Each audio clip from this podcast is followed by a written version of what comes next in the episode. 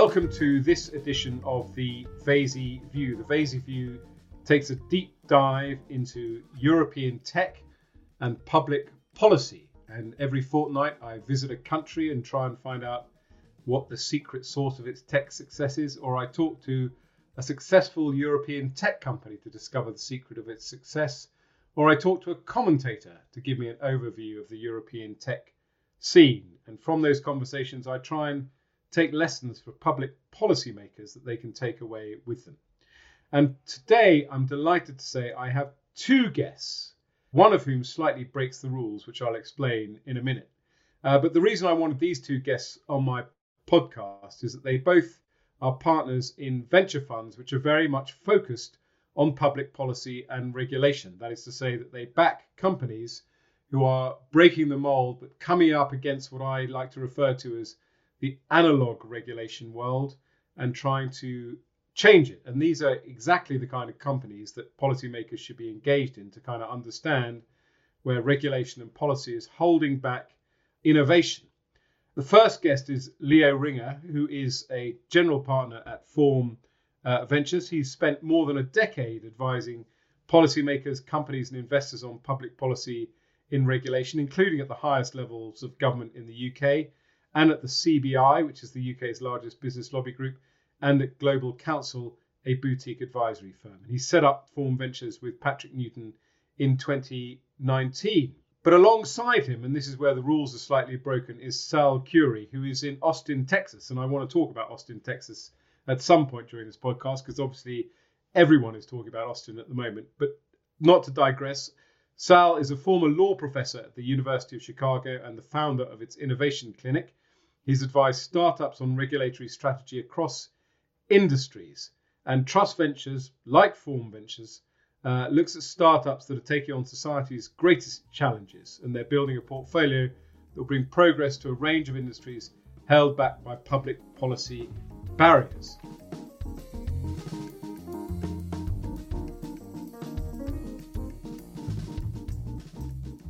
So let's dive straight in with Leo and Sal. It's not often I have two guests, so you'll have to work out between yourselves and you're properly socially distanced as one of you is in Texas, as one of you is in the UK. In fact, I understand neither of you have actually met in person because you found yourself yourselves on the internet and realized you were doing similar things, which is why you wanted to kind of uh, link up and why we came up with this idea of doing the podcast together. But you'll have to work out who answers what question when. But let me just begin with a, an overview question, which I sort of I know the answer to because it's something that I bang on about all the time. But I'd love to hear your views. Why should a startup, two people in their back bedroom starting a company, only focused on the consumer and changing that world for the consumer. Why should they be thinking about public policy and regulation? Let's start with Leo.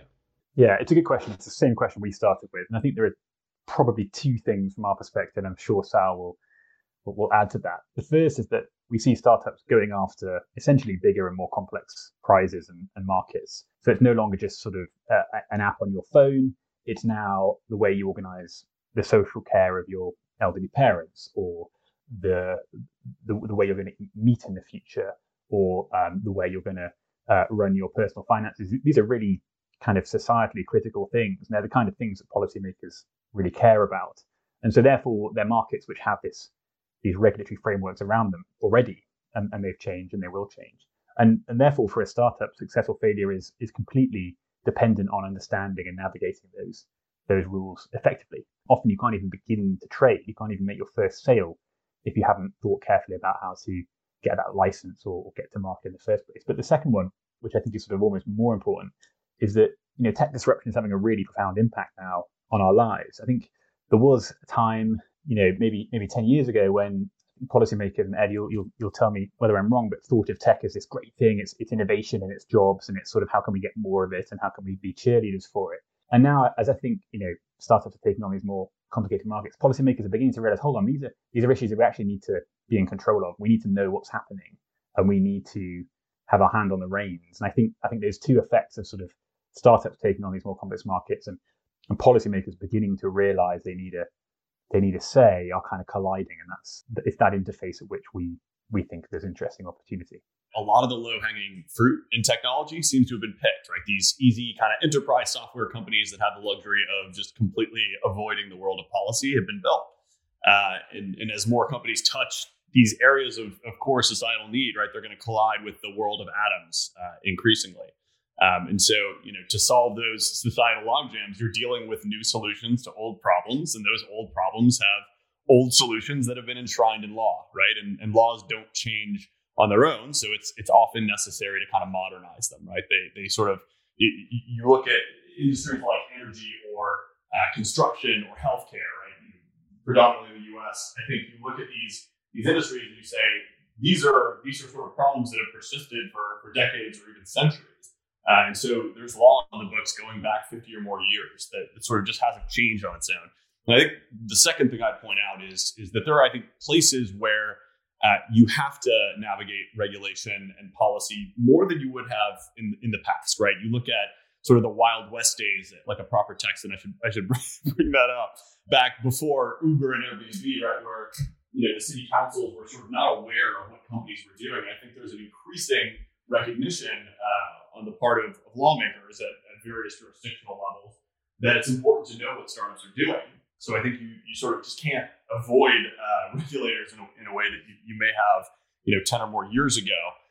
Uh, and I think that, you know, there's also kind of some of the, the less successful stories, right? As in peer-to-peer lending, where the companies that didn't take the time to get it right, uh, ex ante wound up suffering the consequences ex post, or you look at the 23andMe's of the where I think it just becomes important if you're if you're starting a company to think critically about your you know your regulatory uh, challenges and to, to make sure that you're proactively solving them rather than reactive. Yeah, so that's interesting. So the whole mantra of move fast and break things, you think should kind of change to uh, ring up your congressman and have a discussion. Uh, at what point does a kind of startup start to lobby? Is it? Would you say you know uh, you know, famously, you know, the PowerPoint presentation and the business plan, like the battle plan, get ripped up the minute you start selling to the consumer. But are you saying that as part of that business plan, there should be a kind of regulatory and policy engagement plan for a lot of companies? I think absolutely right. I think if you're if you're building something in, in an industry that is, is heavily regulated, which is where our focus and, and I believe Form's focus is as well, you have to be thinking about these things from day one. I'm not saying that answer is move slowly and, and don't change anything.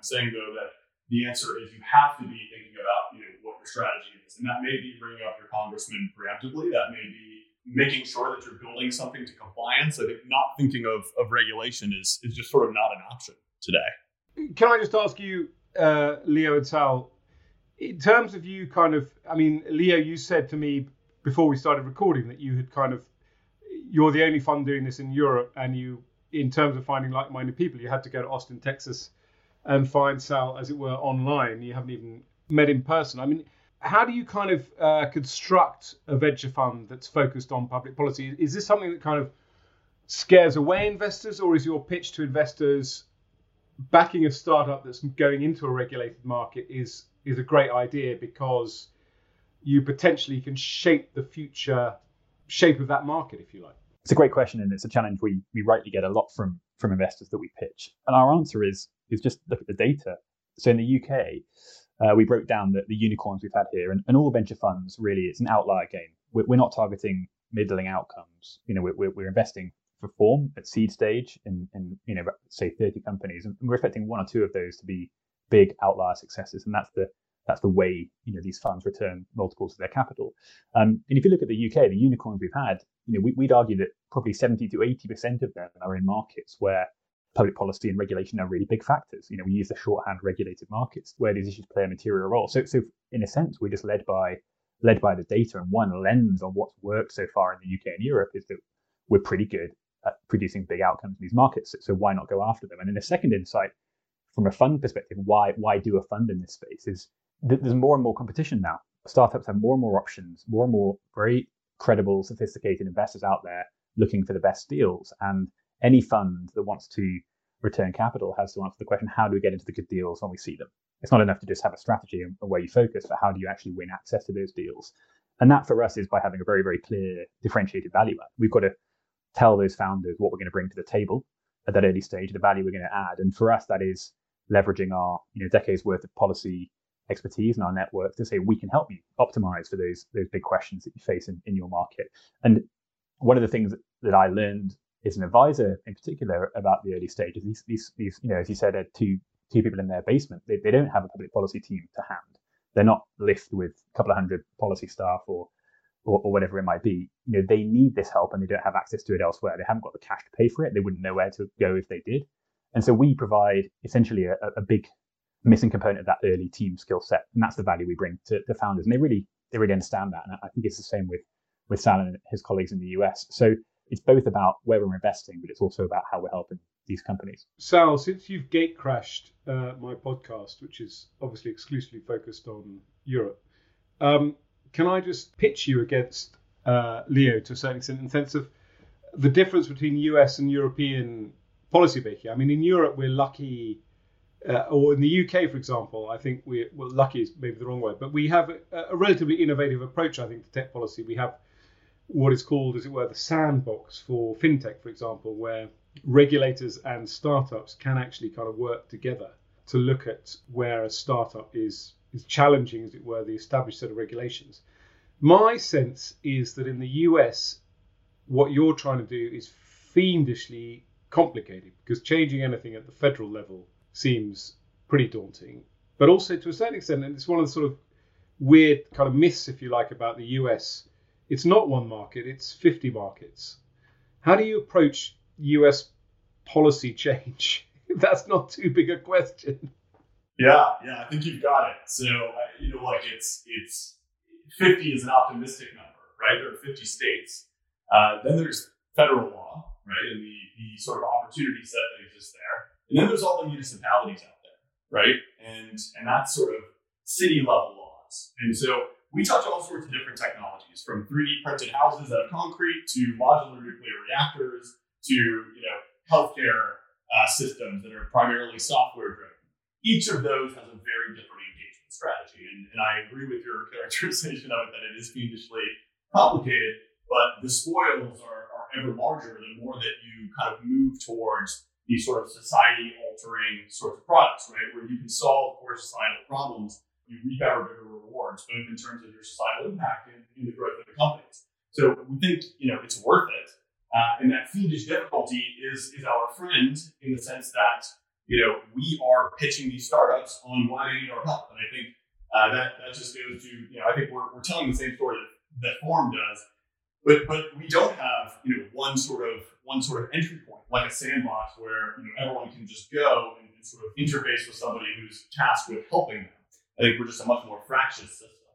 Uh, and so, as a result of that, where you show up in a city council or where you show up in a state house, uh, you might hear very different things, right? All the incentives at play are dizzyingly complicated. And, and that's sort of how we built the fund.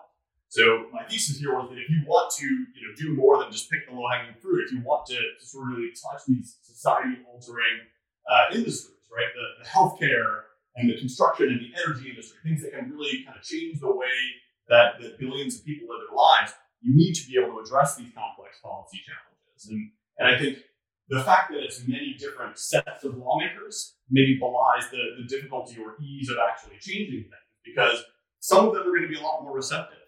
Uh, some of them are going to be you know easier to move on certain things. Would you ever advise a founder that was based in one state to move to another state? So this is a great idea, but you, you won't get anywhere in X state. You should move to Y state. Well, yes, you, you point out uh, that we're based in Austin, Texas, and that's by design. Uh, so a few years ago, you know, we looked at, at, the sort of impact that we can make in, in different states, and we said, you know, Texas is a place where innovation is sort of put at the forefront and, and, where there there is a kind of more progressive approach to to sort of modernizing law uh, to, to allow for innovation and to be hospitable to, to innovation. There are other places, and, and I think you can you can guess which ones they are, where I think the, the interest groups rank. But this is it really kind of comes up on an issue by issue basis. There is no state where everything's perfect. And you know, most companies that we'll invest in have you know the desire to, to address the entire U.S. market, and so it's often about how do we show you know the positive impact we can have in the other 38, 40, et cetera states, and, make you an exemplar, so it becomes very difficult not to operate everywhere, where where there will be pressure in those states to to be able to change them. So it's really more about sequencing than it is about saying, let's just give up on large swaths of the consumer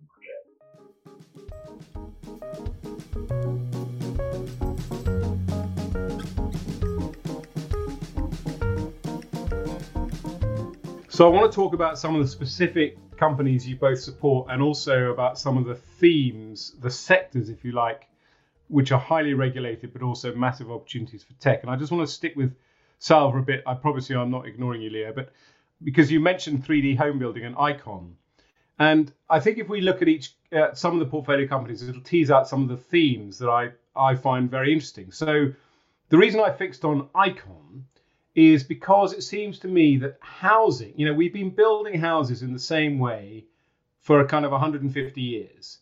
And if ever there was any market that needed disruption in terms of being able to build houses quickly and cheaply, and where the technology is there, uh, housing is one of them. And yet, I think one of the things that holds back housing is not necessarily regulation. It's more to do with the established marketplace it being, without wishing to get sued, a kind of oligopoly where certain large house builders have a, a hold on the marketplace and are resistant themselves to change. So, what is the kind of tension, perhaps taking Icon as an example, but between the, the regulator and policymakers who might be quite amenable to 3D printed houses and the incumbents? Yeah, I think it's a, it's a great example because, you know, like you said, sticks and bricks is the way we built houses for a thousand years. And you know, when, when you look at sort of addressing this need, and affordable housing is, is really a crisis, right? It is a, it is a huge problem in the United States, the UK, worldwide. Uh, and something like a 3D printed home made of concrete is you know, durable, dignified housing that, that can be built in 24 hours and at roughly half the cost uh, for the core structure of the house. Yeah, so like a no-brainer. No brainer, exactly. And that's that's really what our fund is built on. What are the societal no brainers that have all kinds of complex regulatory and political obstacles that we can help solve.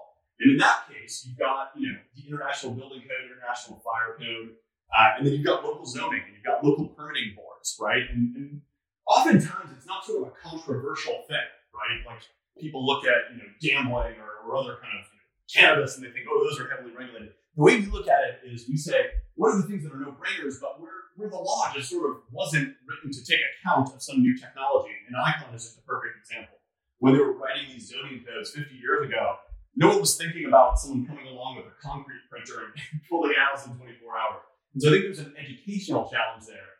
Uh, and in many cases, we look at where can that be kind of scalable, right? Like the International Building Code for, for this example. But, but others are sort of completely different. So look at a company we've invested in called Visibly. It's an online eye exam.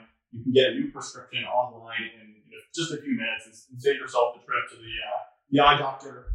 And in 24% of US counties, there isn't even an optometrist, which means people are driving a county or two over to get their eyes checked, which is not what you want people driving long distances to do. I've got to say that uh, you won't, you probably won't know this, Sal, but driving to check your eyesight has become a great political uh, meme in the in the UK based on a particular advice of the Prime Minister. But I digress because this is fascinating about uh, optometry.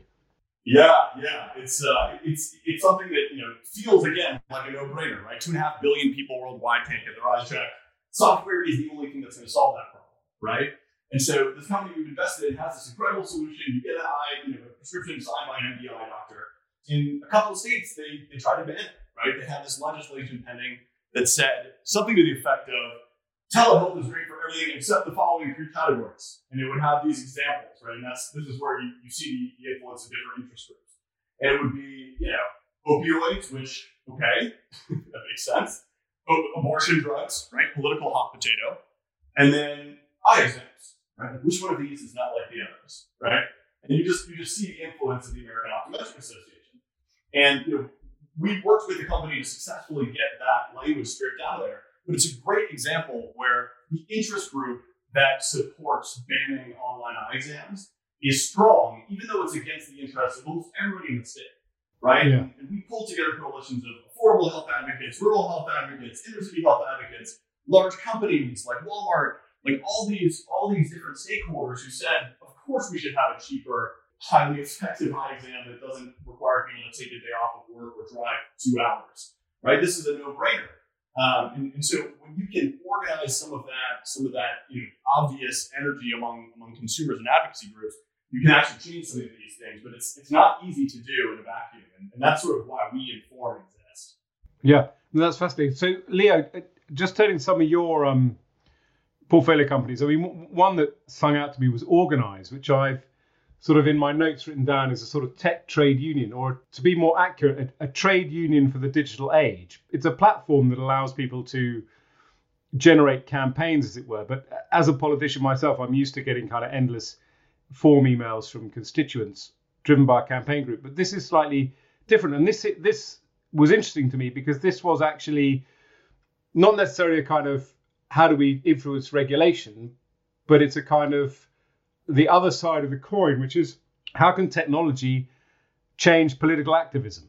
That, that's right, and it's it's really activism focused on on employers. So organize help employees come together online, organize campaigns towards their employer. That might be about their pay or work conditions, and, and essentially lobby for lobby for change and surface issues. And that has traditionally, as you said, taken taken place through trade unions. But you know, trade union membership is plummeting and in the single digits, certainly in the UK, and, and it's no longer for a vast number of, of people working, you know, a, a, relevant and effective way to to, to express these kind of preferences and, and find these kind of issues. So, so that's the, the gap that organizers are taking on, and it's a, it's a hugely important one, particularly as you know work changes, the, the nature of work changes, um, and that's going to be a massive issue for, for policymakers over the next 20 years. It already is. And we can talk more about about the kind of gig economy question, but but for for, for organizers, a company, it's it's it's that white space that's being created by the you know, the, essentially the, the, change from one way of doing things to another. And um, and where it's actually it is relevant to, to policy and it is relevant to regulation in, in some of the ways that, that Sal was talking about is,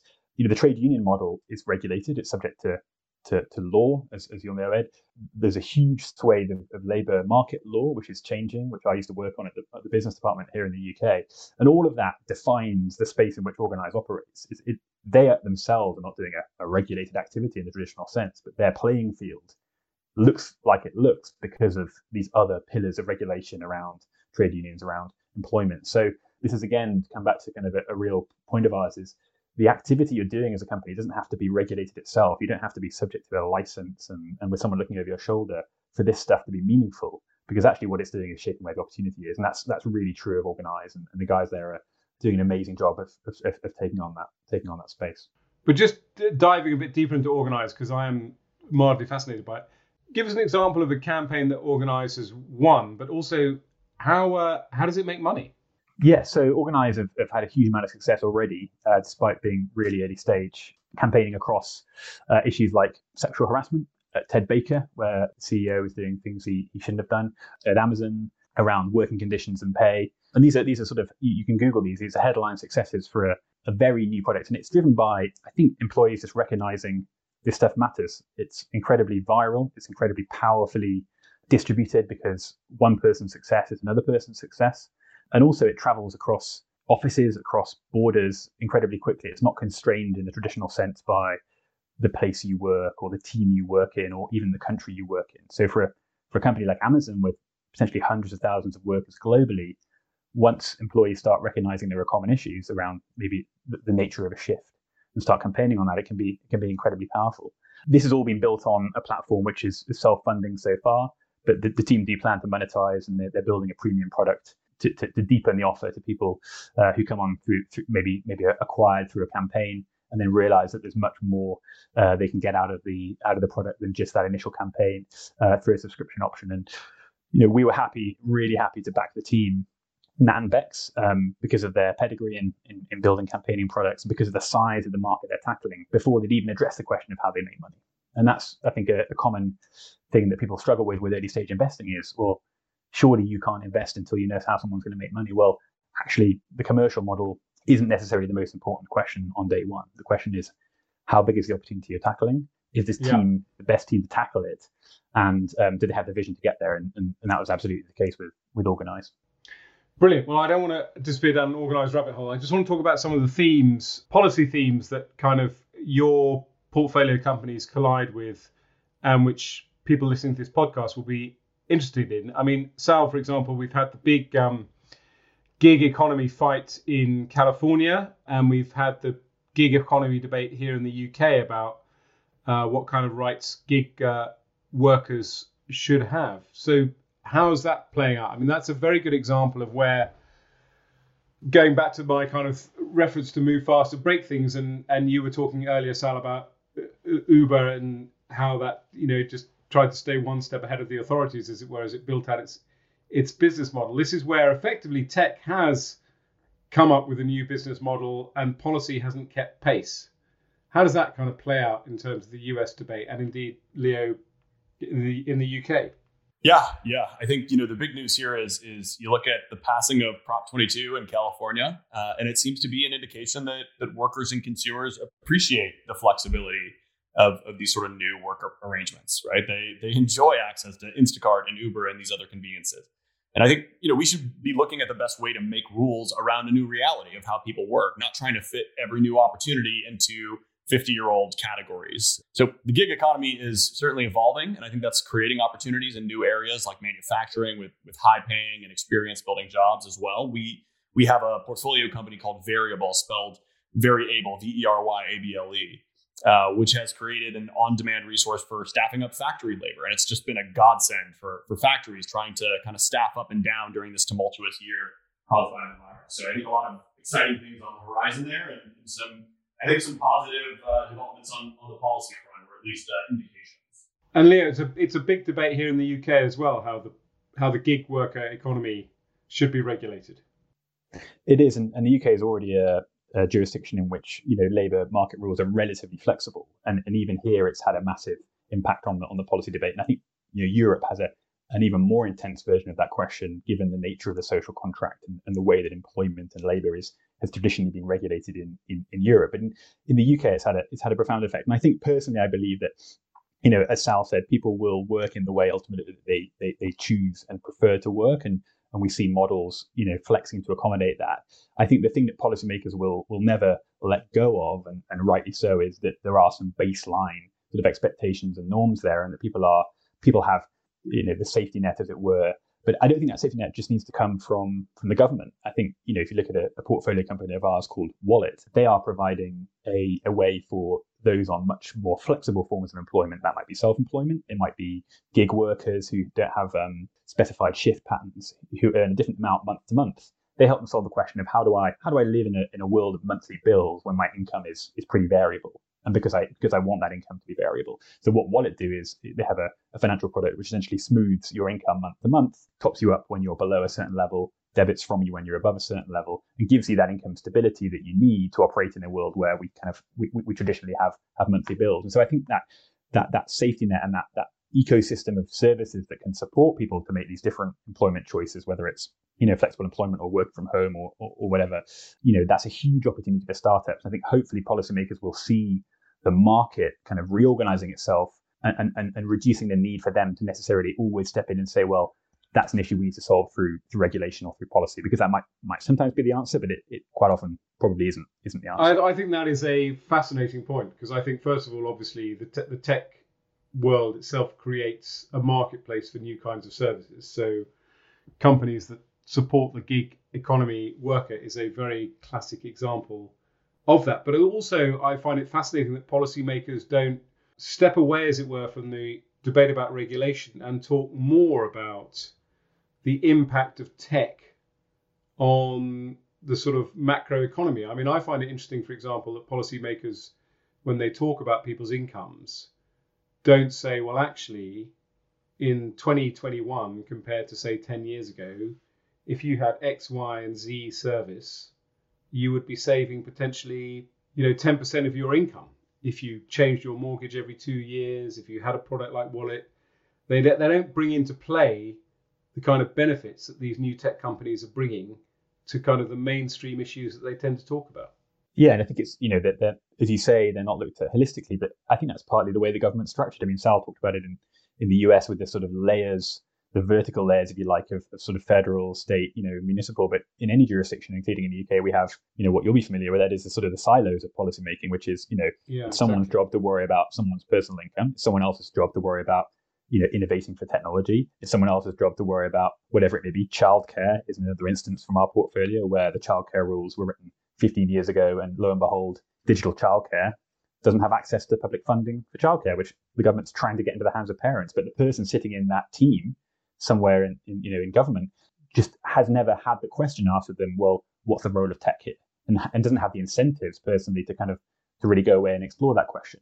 So until we until we you know it's a classic sort of truism of, of policymaking, but until we break down those silos and give everyone in government and in the tech world, you know, an incentive to understand the bigger picture, the macro picture, as you said, then I think we'll kind of still end up in these little narrow, you know, alleyways. And, and stepping back from that kind of loosens you from whether it's departmental silos or regulatory silos to say, well, where could regulation be playing a role? Where could it be solving? You know, we, are down here trying to hammer away at a nut with, with a regulatory solution. And if we just step back a little bit, maybe the problem's being solved somewhere else.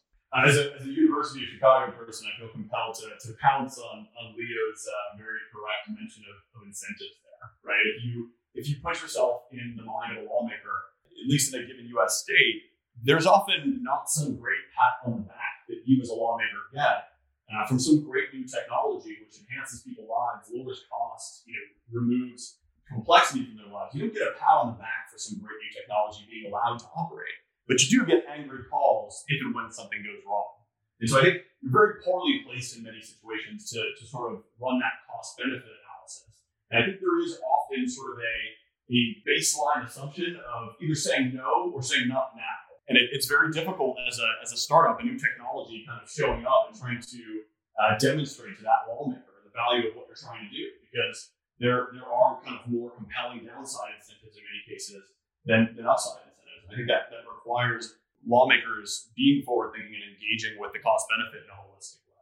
Yeah, no, it's, it's true. It's true. No one ever got fired for saying no, and it's something as well that holds back government itself in providing digital services, which is a whole other topic, which I'm not going to discuss on this podcast. But I wanted because I wanted to keep uh, focused on some of the kind of themes where tech is having uh, an impact. We talked about the kind of creation of the gig economy and financial services is another very clear area where regulation and tech bump up against each other. But to be optimistic for a minute, uh, and Sal, you're building uh, nuclear reactors to put in people's back gardens. I, I'm joking, but you're building the modular.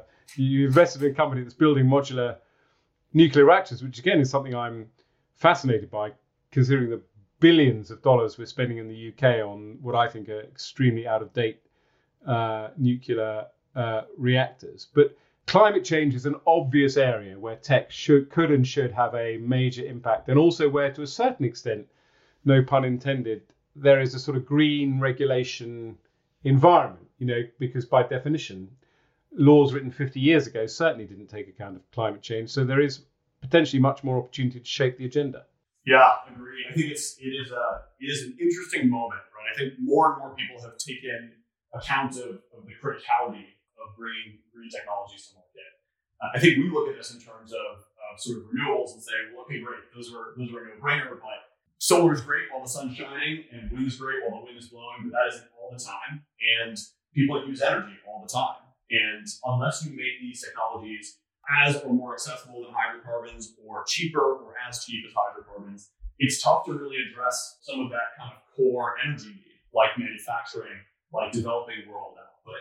And so to us, we look at, at nuclear and we say, this is the only way you address baseload zero emission energy, right? The always on uh, kind of future of, of how we get power to these places that we really need to get it in, in a world where we're to where we're to re- remove uh, emissions from the equation in a meaningful way.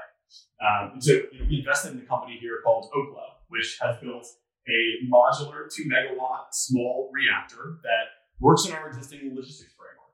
Uh, so it is factory manufactured like an automobile.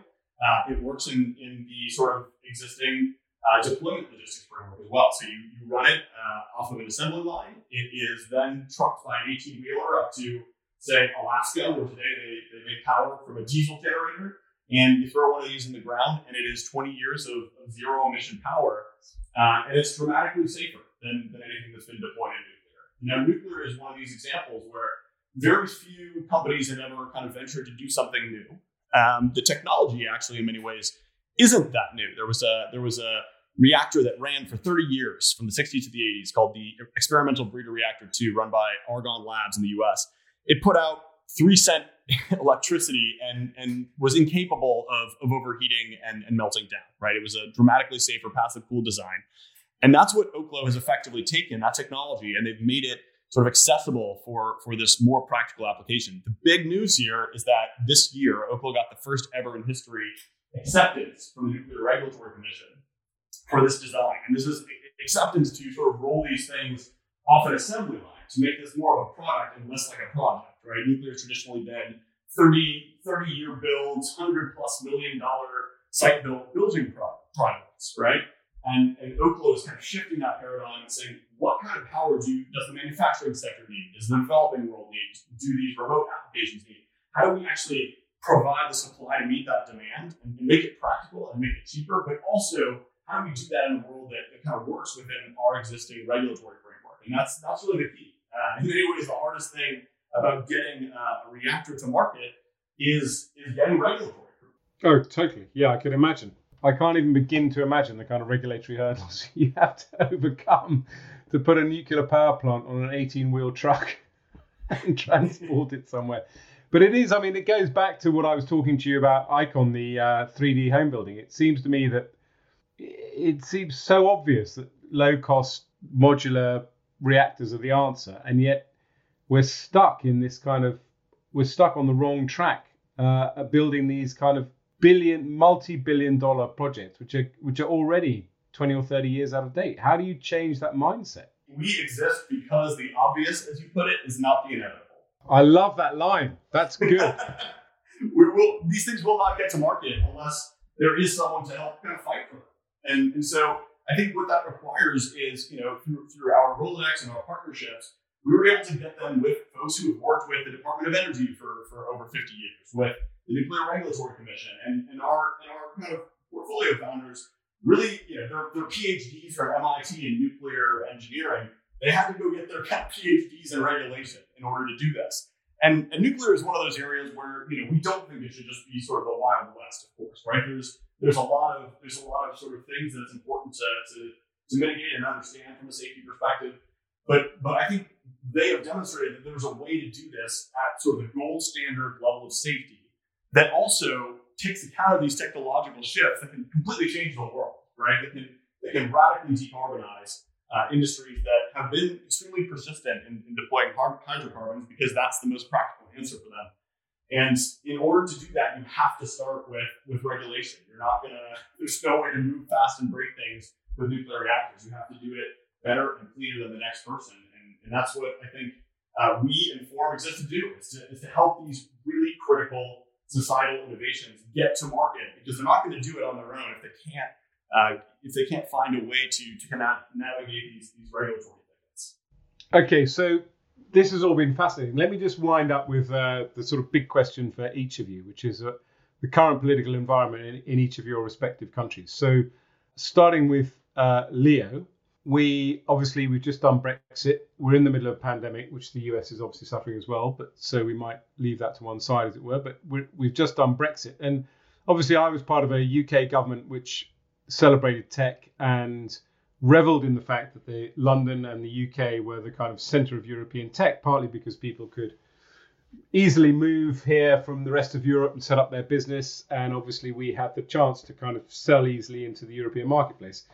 What do you think the impact of Brexit, and indeed, what do you think the impact of the current administration is on the kind of UK's tech leadership? Well, I think the great thing about tech is that it doesn't need to be and isn't inherently partisan. It's not inherently pro or anti Brexit, and so you you can you can have really productive conversations about the future of tech and, and, and the kind of the promise of tech, irrespective of, of who you're talking to. And I think that's that's critical, you know, certainly in the UK as we go through a massive transition and the last, you know, however many years has been defined by such, you know, political and regulatory division. I think the one thing I I perhaps worry about in the UK is our is our access to talent. There's one absolutely repetitive message from from early stage investing that I think anyone in in, in it will tell you is that talent is is the, the key you back teams, um, not not products, and and the UK uh, needs to needs to remain open open to, to global talent. The, the other thing I, I, slightly worry about is is that we kind of enter this arms race with Europe about you know who's going to be the best at tech most quickly and, and build their own tech giants. And I think again, anyone who spends a lot of time in tech will tell you that the sort of the borders they, they don't work like that. And I think I'm, I'm always skeptical of policymakers who who sort of say they're going to go out and fund and design and build you know tech champions in their jurisdiction um, because that doesn't seem to me to be to be the right way to go. And I think you know it would be a shame if the UK you know and Europe saw it like that uh, post Brexit. I think what the UK does have is coming back to the start of the conversation is a newfound policy and regulatory flexibility to to do a lot of the things that we're talking about, to take some of the risks that it couldn't take before or didn't want to take for political reasons, um, to be a bit more innovative, and to bring online some of these technologies that you know that Sal and, and, and we think about all the time. And that's a great political win as well because it, it shows that, that Brexit is is doing something, and it's a fantastic win for for the tech ecosystem here. So that's my I feel like that's my hope for what comes out of Brexit. But there are obviously those those risks as well. And Sal, I mean, obviously uh, we've been obsessing about the whole tech policy agenda in the in, in the US. The Trump administration came across as very hostile to tech, and the whole techlash in and of itself was something that you know to a certain extent consumers were focused on. Uh, the Biden administration, I suspect, will be very different. What's your kind of take on how things might look different under President Biden?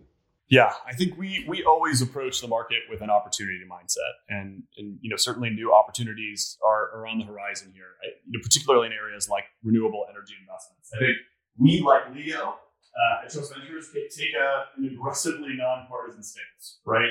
Affordable eye care and affordable housing are not partisan issues, and we don't think they should be. So I think because we're focused on those no brainers, I think we can we can sort of look at you know regardless of the administration those as things that we can we can push forward.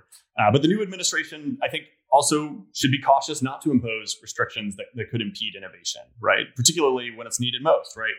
During during a global pandemic uh, and particularly with tech becoming a lifeline for a lot of folks during the pandemic right? For, for instance the fda has provided a lot of flexibility uh, in, in 2020 to, to new medical technologies to kind of meet the COVID era's demands. We've made uh, a number of investments in telehealth companies, which were pivotal during the pandemic. And we need to really find a way of keeping those technologies accessible as we enter a vaccinated society. So I think uh, you know, there's, there's, always going to be you know, some, some good and some bad. And I think the, the goal is always keep more of the good and, and try to stave off more of the bad. So I think we, we certainly see a lot of opportunities on the horizon here. Brilliant. Well, I loved your phrase entering a vaccinated society. We're recording this at the beginning of uh, 2021. When it comes out, I'm not sure how things will have moved on, but I certainly hope they will. But I certainly agree with you that obviously some of the uh, silver lining may be the wrong phrase of the pandemic is that there's been a real acceleration in uh, digital uh, take up. There's a ton of other questions I would love to ask you, but we've run out of time. And thank you very much Leo and Sal form and trust ventures, two people doing very similar things in different jurisdictions. Really enjoyed talking to you because I, as you could probably tell, am utterly convinced that um, the first hire of any startup should be a public affairs specialist. But that's because obviously I'm parti pris. So thanks very much. Really enjoyed the tour d'horizon, and uh, thanks very much for coming on the podcast. Thanks, Ed. Thanks so much.